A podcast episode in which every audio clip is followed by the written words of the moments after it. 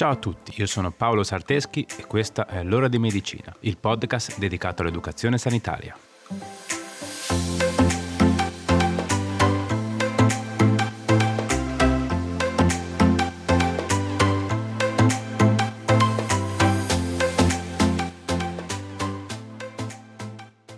Ciao a tutti e bentornati.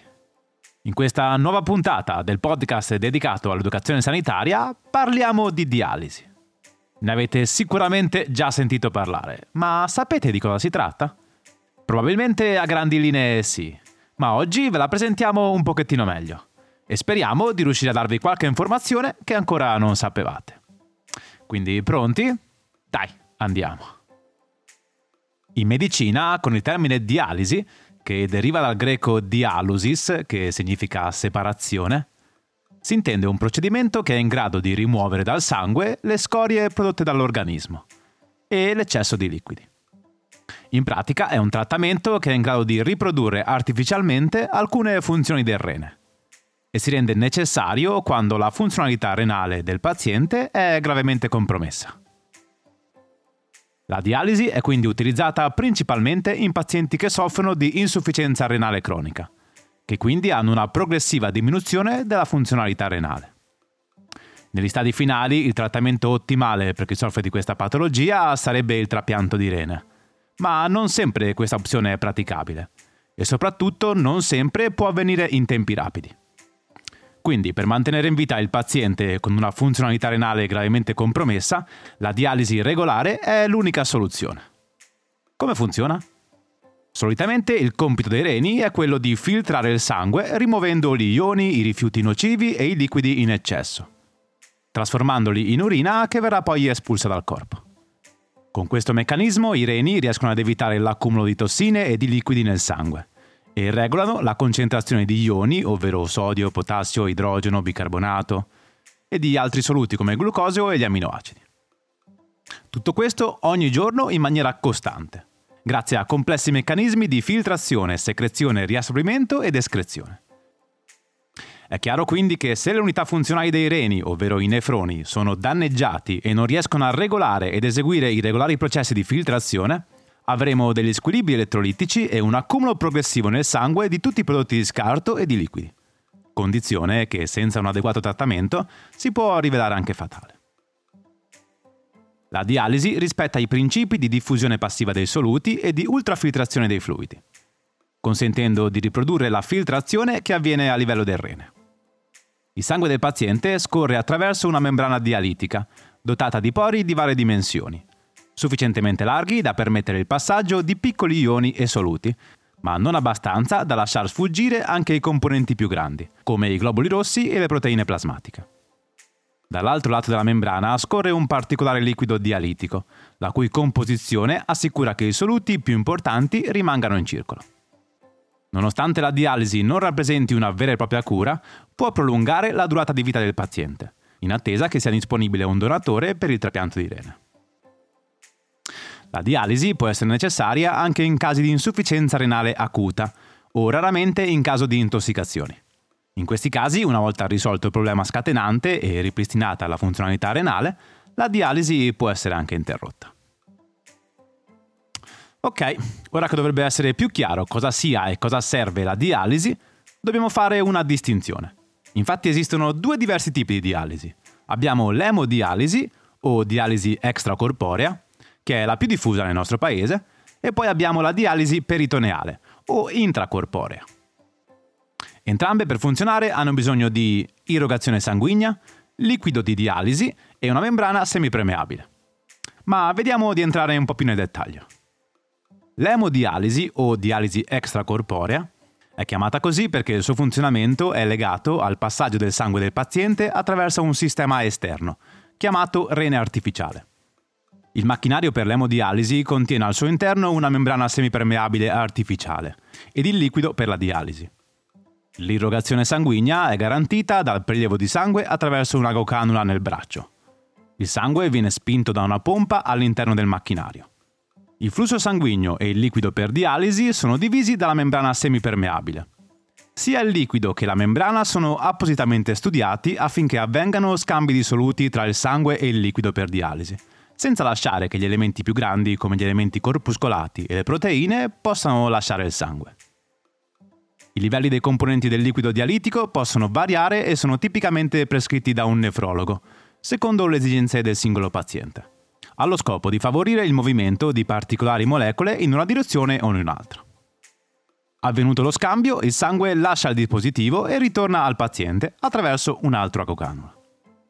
Tutto il processo dura diverse ore e la maggior parte dei pazienti necessita di circa tre sedute settimanali. La dialisi peritoneale o intracorporea, invece, sfrutta come membrana semipermeabile una membrana presente all'interno del nostro corpo, ovvero il peritoneo. Il peritoneo è infatti una sottile membrana che riveste l'interno dell'addome e circonda e supporta gli organi addominali, come lo stomaco e il fegato. Questa tecnica di dialisi prevede il posizionamento permanente, nella zona subito sotto l'ombelico, di un piccolo catetere, che raggiunge la cavità peritoneale. Attraverso il catetere è introdotto un liquido, composto da sali e glucosio, che a contatto con la membrana peritoneale cattura le scorie presenti nel sangue che scorre lungo le migliaia di capillari presenti nel peritoneo. Quindi, mentre il sangue passa attraverso i vasi sanguigni che rivestono la cavità peritoneale, le sostanze di scarto e i liquidi in eccesso sono espulsi e trasferiti nel liquido di dialisi, inserito nell'addome attraverso il catetere. Il liquido usato è eliminato alcune ore più tardi all'interno di una sacca e rimpiazzato con un liquido pulito. Cambiare il liquido di dialisi in genere richiede circa 30-40 minuti e normalmente l'operazione va ripetuta 4 volte al giorno. Entrambe le tecniche sono ugualmente efficaci, ma ognuna presenta dei vantaggi e degli svantaggi. In genere la dialisi peritoneale è di solito raccomandata come prima forma di trattamento per i bambini dai due anni di età e per adulti con malattia renale, che non presentano altre condizioni di salute gravi, come tumori o malattie cardiache.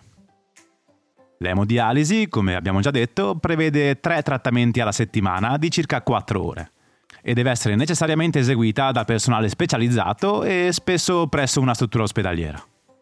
Mentre la dialisi peritoneale deve essere eseguita quotidianamente più volte al giorno ma la procedura è più semplice e può essere eseguita al proprio domicilio, dal malato stesso o da chi se ne prende cura, anche durante il sonno. In genere, per favorire la scelta della terapia più indicata, il malato è affiancato da una squadra di professionisti che gli illustra i pro e i contro di ogni alternativa, per aiutarlo a prendere la migliore decisione. In ogni caso, la scelta non è definitiva ed è possibile passare da un tipo di dialisi all'altro. Ok, bene, ci siamo fino a qui? Spero di sì. Parliamo un attimo di alimentazione. Infatti, l'alimentazione gioca un ruolo importantissimo in tutte le fasi di un'insufficienza renale cronica. Dedicheremo un'intera puntata all'insufficienza renale, quindi oggi andiamo molto velocemente.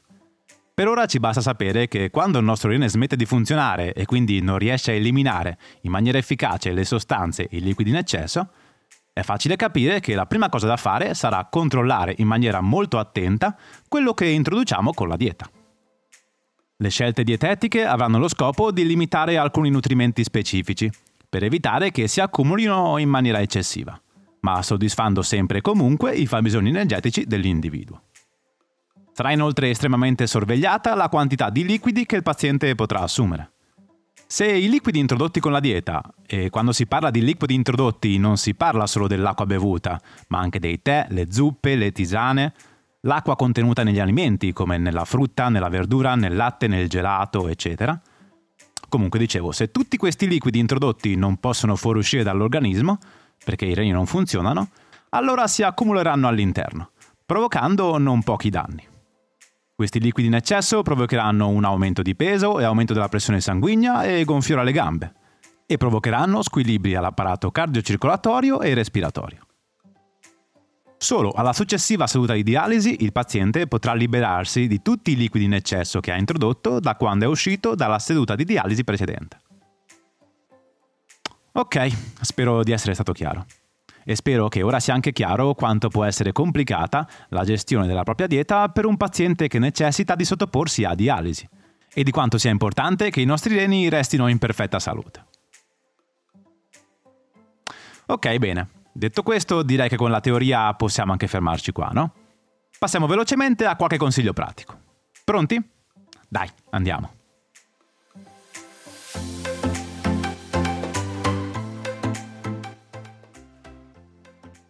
1.